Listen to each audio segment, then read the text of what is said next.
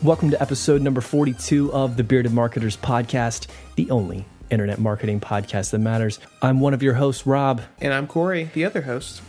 We've got new episodes dropping every Monday morning at thebeardedmarketers.com slash podcast. And of course, you can also find them on iTunes. We've got a great lineup of items to cover tonight, as always. But before we get into that, we'd like to talk about what we're drinking to get in the mood to bring you the news, the internet marketing issues that we're all dealing with. Well, it is the Arctic vortex going on. I think that's yeah. the official oh, title right now. This is outrageous. What is it? What is it? Thirty-two degrees outside in Jacksonville, Florida. Give yeah. me a break. no less than five miles from the beach, it's thirty-two degrees outside. Yes. This is unbelievable. So, other than seeing penguins and icebergs at the beach today, I am drinking some Johnnie Walker Black to warm up after this Arctic weather that we're receiving. How about yourself? I am drinking black coffee with a little bit of Kahlua in there. Oh, yeah, trying to trying to stay warm. Yeah, exactly. Before we get started, if you have any topics for us to discuss or are really stuck with something you need some help, give us a call 904-270-9603. Rob mans the phone day and night. It doesn't matter what time of day, he will answer your calls. Family event, president's on the line. Shh I got a call on the phone, on the red phone. and a heads up for all of you listening out there who think that, you know, maybe we sound a little different. Well, that's because FSU won the national championship, and our throats, you know, are a little sore still from all the screaming. In your faces, everybody. It was an up and down night, but we made it to the other side. I think I lost four years of my life watching that. I film. think it was more than that, but we made it, and here we are giving you the news. So, what are the topics? Let's run through. So let's run through these. Heading the charge: changes to Google Webmaster Tools and what implications that has for us. Differences between tablet and phones. What are the things you need to keep in mind? Lastly, deal personas. If you are ones that run deals or sales, which is a lot of us in a lot of our marketing campaigns, keep these in mind. It goes into some of the psychology of how people treat deals and how we might approach them differently. Starting us off, the man with the plan, the SEO professor, Rob.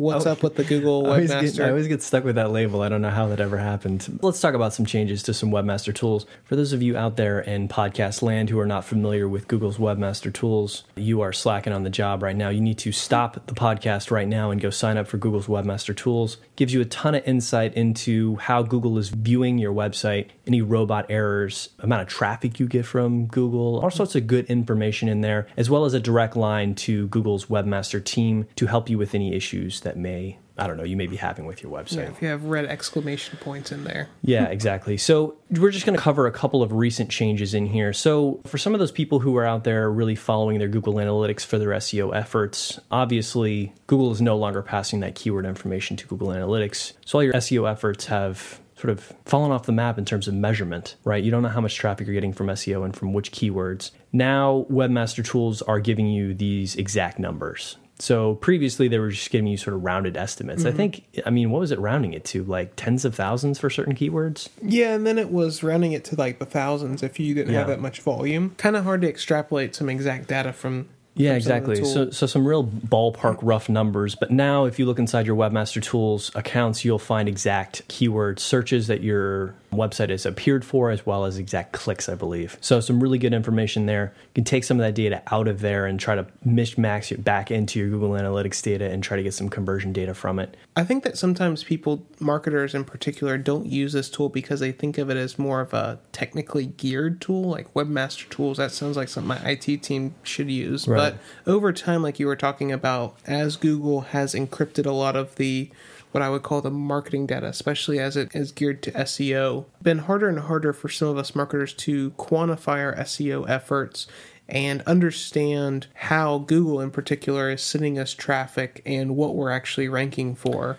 And now that has been pushed, that responsibility to webmaster tools. So while we have gone a little bit more in the dark on the Google Analytics side, or really any analytics platform, we talked about Google Analytics, but Site Catalyst, any of those other metric platforms don't get that information anymore because it's encrypted. You can now get some of that through Google Webmaster Tools. So you can take out some of this SEO data and understand maybe we've had an internal project to rank really well for, I don't know, vuvuzelas because we love selling these trumpets to disrupt games, and we want to be able to understand has the entry traffic looking for those types of things been going up. You can now extrapolate that out and actually get exact data from these tools. So it can be very influential to give to your content teams, to your SEO team, to just the general marketing department that you might have. And maybe that's all three wrapped into one person.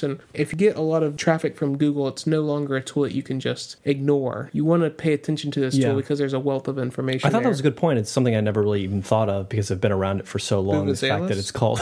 well, that too. I, I, actually want to purchase some now. But the fact that it's called Webmaster Tools, originally it was just sort of a way to submit sitemaps to Google, but now it's much more than that. It's definitely for the marketing teams out there. You need it to keep track of your marketing, your natural marketing efforts in Google tons of alerts and errors and anything you need to stay on top of your website and how it appears to Google. You need Webmaster Tools for that. Right. And one benefit with Google Analytics is it does allow you to link your Webmaster Tool profile and it will pull in some of that data. But I've found that it's a little bit lackluster in mm-hmm. how much information it pulls in. So it still behooves you to log into Webmaster Tools and actually interact with that tool. So we'll tweet out a link actually on this. There's something else that we're going to cover, but this yeah. will go into some of the changes in there, and maybe we'll tweet out a link on like a get started with Google Webmaster Tools, just so people can be familiar with it if they've never used I it. I mean, maybe it's a and it's an idea for a video that we should make oh, coming up. Yeah, oh, video absolutely. sounds good. So, change number two that we're going to talk about really quickly here is that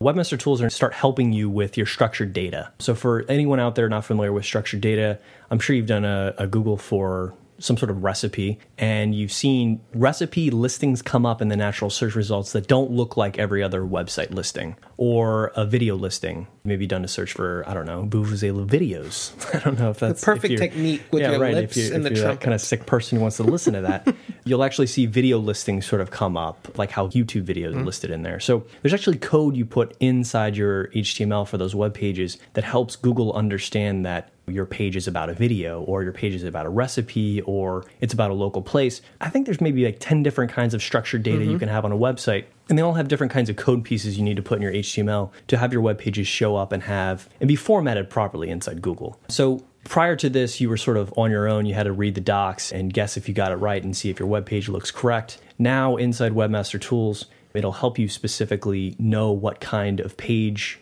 Google thinks your site is about, be it a recipe or whatever it is, and help you make sure all of those fields are included. If it's a recipe, what's the name of the recipe and how long does it take, and whatever fields are involved in that. It'll help you better organize your structured data and make sure that Google's getting what it needs to know. Nice. so that you get those videos and recipes in local places displayed properly in Google. And I would listing. definitely say that having it formatted properly, especially if you have the type of content that Google supports, probably increase your click through rate quite a bit. As you talked about, for those particular queries, those search engine results look quite a bit differently. And for me, at least, they definitely catch my eye. Mm-hmm. So you might be able to actually increase some of your traffic from these search engines if you format your content correctly. And to be honest, not many people are doing it still, so it can really help you with a competitive advantage with your content, especially if you're in a very competitive marketplace to potentially stand out. Definitely worth a check through. It seems very technical in nature or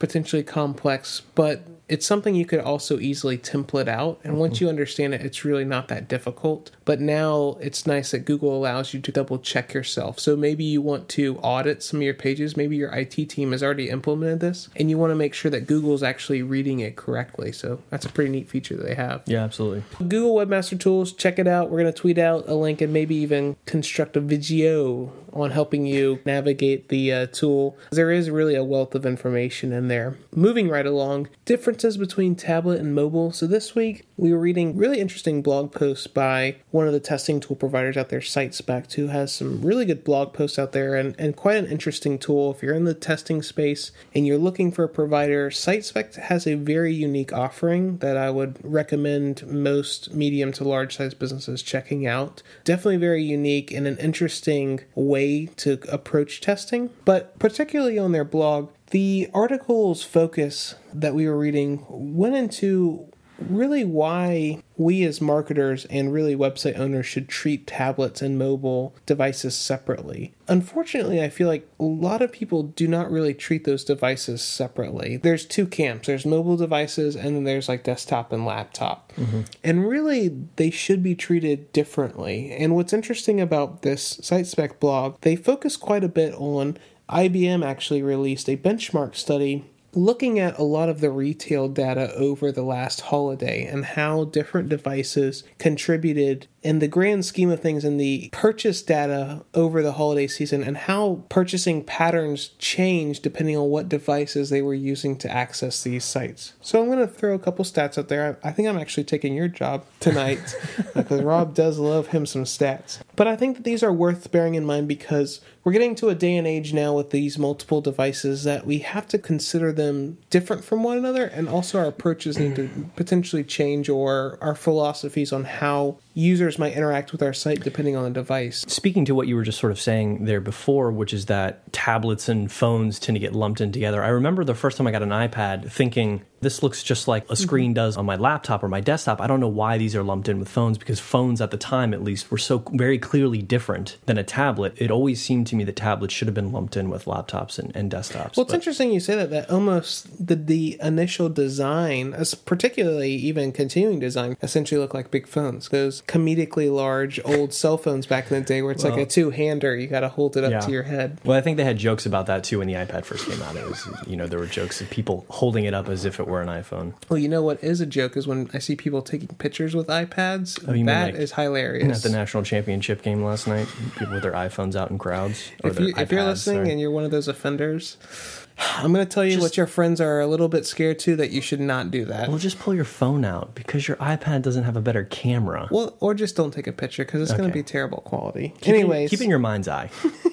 the Bearded Marketers, we're here to give you the advice to change not only your marketing life, but your real life and your social circles. so keep that in mind. So, getting back to the tablet information from this IBM benchmark report, what's really an eyebrow raising stat that came out of this report is comparing tablet traffic to cell phones or smartphones. Tablet contributed to double the amount of sales as smartphone users, even though tablet traffic on a whole is a little bit less than smartphone usage on average for sites. So, to put some numbers behind that, the average order value for tablet users was $126.30 compared to just $106.49. Definitely big enough difference to, I would say, be outside the margin of error mm-hmm. and definitely constitute probably an extra item or two depending on what site you're at. I think that's what I would be really interested to see is what is the difference there, right? So is it because tablet users are purchasing X number more items per or just purchase, more expensive or more expensive? And what are the sort of categories like? Clothing, more people shop on a, on a tablet, which would make sense to me because I want to mm-hmm. see the product more. Or just some of those breakdowns would be interesting to see. I think it'd be hard to quantify just because IBM was using such a large data set of e commerce sites. Right. So I think it was over 700 sites they were pulling information from. Mm-hmm. But I think that is an interesting concept and probably diving into your own metrics and see out of our tablet traffic, are people actually adding more to cart or are they feeling a little bit more comfortable spending that extra amount? And maybe tablet users are self selecting more affluent population, anyways, and that's why they're spending more. I have more disposable income and I have a tablet. I would say the caveat to that is I know a lot of people are actually using tablets as desktop replacements. So, mm-hmm. interesting segment of the population to look more into and try to see how those usage patterns might change. Not to mention the entire segment of the population who has phones that are virtually the size of a tablet anyway. I would also be interested how many purchases were made on Nokia's, the old ones. You know, I mean, bricks. is that even possible? Can you like dial in numbers to, to pay for things? I think I that that might be possible with certain things. Again, putting some numbers to it is really important for us as marketers to pay attention to. Tablets drove double the amount of sales that smartphones did. Tablets constituted 14.4% of all sales during Black Friday versus 7.2% of sales on Black Friday. So even though it's a slightly smaller traffic segment on average for sites, they constituted nearly double to the bottom line versus phone, which I feel like mobile devices are definitely more popular, at least in the news and the benchmark reports and all the, I would say, online marketing tips out there, much more so than tablets are. I feel like they are either lumped in with phones or they're also lumped in with desktops and they're kind of orphaned out. They're, you know, not a lot of people draw out tablets specifically and how mm-hmm. we might need to change our experiences based on those devices, even though they're constituting that much more to the bottom line. The last item that I would pull out from this data that I thought was really interesting as well is just how much better the conversion rates are for people that are shopping on tablets versus smartphones. When we're comparing them again during this Black Friday holiday season, smartphone users on average converted at a 1.4% rate to order versus 4.25% on tablets. So that's a multiple times increase over smartphones. And I think there's a lot that goes into that data. How people are using their smartphones when they're doing it are they on the go versus when i'm using a tablet maybe i'm in a more relaxed setting and i'm more apt to buy. And also maybe the same users that use both devices. I'm using smartphone to do my initial research and then later on i'm going to convert on my tablet after i've kind of done my cursory overview. But it is interesting to note that tablet users not only are spending much more, so they again they constituted double to the bottom line versus smartphones, but also the likelihood that people actually convert on tablets is much higher, uh, which is again something that we got to pay attention to as business owners and marketers, and how we understand people's usage on these new devices that are just selling more and more and more every day. I think it is that the desktop and the laptop industries have been stagnant, if not declining. I think they declined for the first time yeah. in, in 2013 because of yeah. these new devices. So, yeah. this is the new reality. And again, it behooves us to understand how people are using our sites with these devices. How can we create experiences that work well on these devices and how do we treat them? All good points. I think that everyone, I mean, look, we've been talking about responsive designs and mobile only designs mm-hmm. and app designs and all of this stuff for a while now on the show. And it's just something that people need to be paying much more attention to. I, I almost wonder with some of these stats if it's not a problem with, for example, people don't purchase as much on phones because so many websites' phone experiences are terrible. You know, if it's, it's something amazing. as simple it's as that, same. It's is, the is the reason for that kind of difference. Um, so, anyway, some other topics we want to cover for tonight. I'm going to throw out some marketing 101 at you, some Ooh. Deal personas, some marketing personas. You know, this is kind of stuff you cover in, I mean, I don't I'm sure we covered this, what, in one of our marketing classes at old University in North Florida. Um, this doesn't, the Ospreys? Right, exactly. This doesn't directly, football is undefeated, by the way. this doesn't directly apply to internet marketing. This is just sort of for the marketers out there in general. This is not based on specifically internet users or whatever that is. It's just consumers in the United States can be broken down into one of six what they're calling deal personas here. This helps in general with marketers, again, in general, sort of outside internet marketing, to help understand who the people are who are purchasing from you and what are their mindsets and especially for deal personas, what kind of deals are going to work for these people, what kind aren't, and when can you run these sorts of deals and when will they be most effective. You know, a lot of that stuff is really important to help understand the people who are coming to you, which category they sort of fall into. So let's just run through really quickly what the six are, and then we can talk about more specifically what each one of those means and how, what the breakdown is like. Uh, okay, so on a scale of people who love deals, ending on a scale of people who hate deals, we start first with deal seeker influentials. So these are the people who aggressively seek deals everywhere. These are the people who are on the slickdeals.net, all the coupon websites, who clip coupons from the newspapers, watch local news for the crazy sales. I mean, what are the other crazy ways you can find out about deals and coupons? These are those people. So that's the first category. Second category is offline deal seekers. So they use traditional media more than the digital to find the deals. So these are just the strictly I'm cutting coupons out of whatever it is. People still do. Yeah, I don't know. I feel like that category must be dying off mm-hmm. with age. Third is deal thrillers. So they love deals, but mostly from preferred retailers and stores give me some deals, but only from those couple of stores that I like. Right. Deals from everywhere else are just sort of noise to me. I don't even really pay attention to those kinds of things. Fourth is deal takers. These are sort of classified, in other words, as like passive deal responders. They'll accept deals where they appear and may change their behavior in response to certain offers. In my opinion, maybe most people and that sort of thing. Like I'm not really too into deals, but oh, oh, Target's got a deal. You know, like I might buy right. something extra now because of that. Okay, so the fifth group is deal indifference, and these people are unlikely to respond to deals in general. And then finally, we have deal rejectors who are positively, in, in quotes, deal phobic, which almost sort of to me implies there's a sale, now I'm leaving. I want to pay full price for everything. And if there's a sale, I'm out of here. I don't think that that's really the case, but that's what it almost sounds like to me. So let's run through sort of the percentages, the breakdown. First of all, where do you think you fall after that breakdown on the scale? I know you're not looking at the list right now, so it may be hard for you. For definitely for me though, it'd be deal thrillers from what you Okay. were communicating. Like I like deals, but really for brands that I'm already bought into, Mm-hmm. I feel like I'm inundated with deals so often. It has to be a brand I'm already bought into because everything else has become noise. And maybe I'm a bit jaded coming out of the holiday season where my inbox was getting blown up with 15 emails a day from everybody. I do feel like the deals really only affect me when it's from brands I've already bought into. I think I'm the same way. I mean, there are probably three or four brands whose deals I care at all about. I mean, there are even other brands slash stores that I am bought into, but I ignore their sales. I'm not really sure what the psychology is there. Maybe I'm just weird, but Well, I was actually. It's funny that you say that because I was actually going to mention. You know, I do feel that over time, my skepticism going into sales is getting higher and higher. I feel like the value of sales has gone down over time. Mm-hmm. That it's just it is a crutch for a lot of marketers to hang on to, and I feel like there's always a sale going on somewhere, but most of the time when I go there, the product selection is very limited, or the constraints on said sales is so much to where it's like, well, yeah, you did a great job of getting me to click through your email or your marketing campaign, but now I'm going on here and I feel like I wasted my time. yeah. And sometimes it can cause me to have a bad taste in my mouth because I feel like, again, you wasted my time. Or I think it was the last podcast or the one before. If you run deals a lot, it causes a hesitancy for me to want to purchase from you because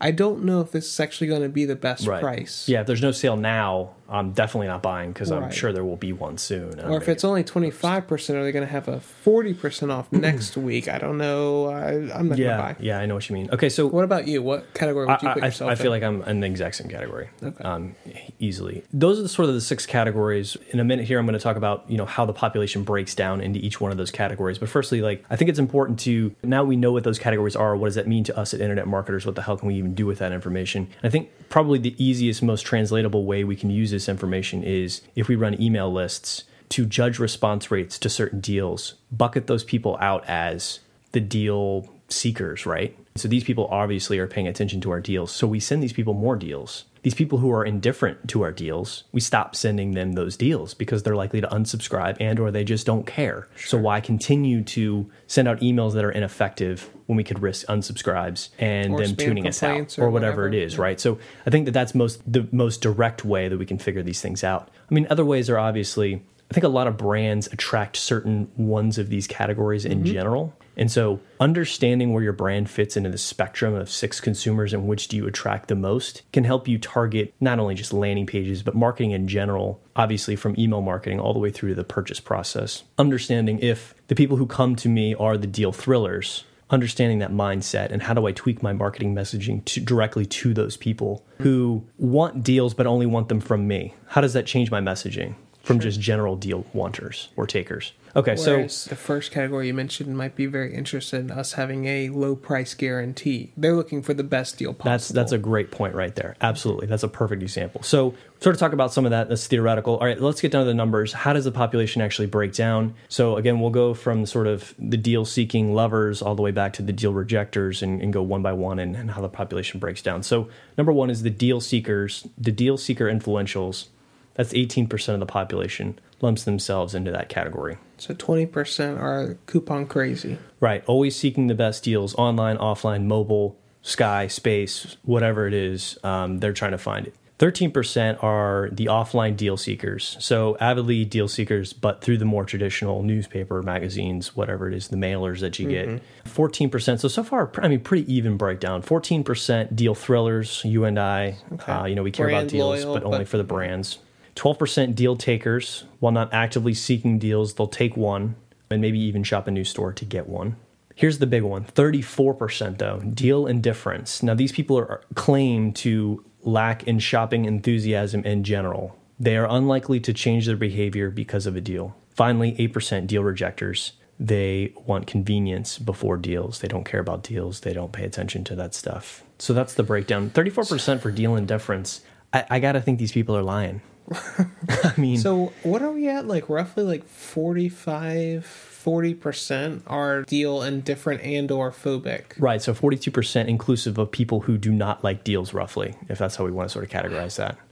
Hmm. Liar, liars, liars. 42% of the U.S. population is a liar. That's what we can take away from this be interested to see how they asked, like what how the survey yeah, was constructed. Absolutely. I mean, that there's a lot that goes into that, but I think that people are affected more to that. I think it also depends on what you're shopping for. For certain items, maybe it's just a straight commodity. Deals really don't make that big of a difference. Or like you were saying, it's a certain brand where I'm very particular about getting a certain good from a certain company and deals really aren't that big of a deal. Maybe it's a status symbol or you know whatever it might be, and deals aren't that really relevant to me. So mm-hmm. I think it a lot goes into who these shoppers are, but also what they're shopping for, and also how they like to lie on surface.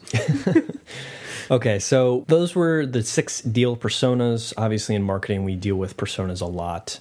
I don't know why I said deal with personas a lot again, but usually in terms of shopping personas, how people shop, and what sort of step of the shopping process they're in. So, mm-hmm. this is specifically about deal personas. Take all of these sort of personas and figure out who your ideal customers are, who are your real customers, how can I bucket people out, separate people out, and try to target my marketing based along these different categories slash personas. And you mentioned email lists through your example. Might also want to set up some monitoring on your website and try to establish personas based on shopping habits as mm-hmm. well. Do you have customers that are always just going to your sales sections and perusing around?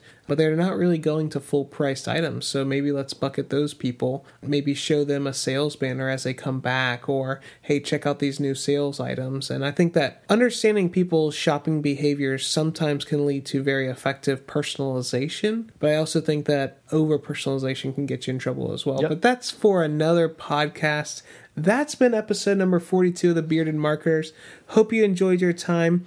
Give us a call 904 270 9603. Have a topic for the show or something that you're struggling with. Maybe the boss is yelling at you, you don't know where to turn. Give us a call again, 904 270 9603. Rob waits by the phone day and night. And we have a lot of experience in the industry, so we can definitely help you out. And if we don't know the answer, we can get you in contact with someone that does. But that's going to be it for us. Again, thank you for your time, and we will see you next week.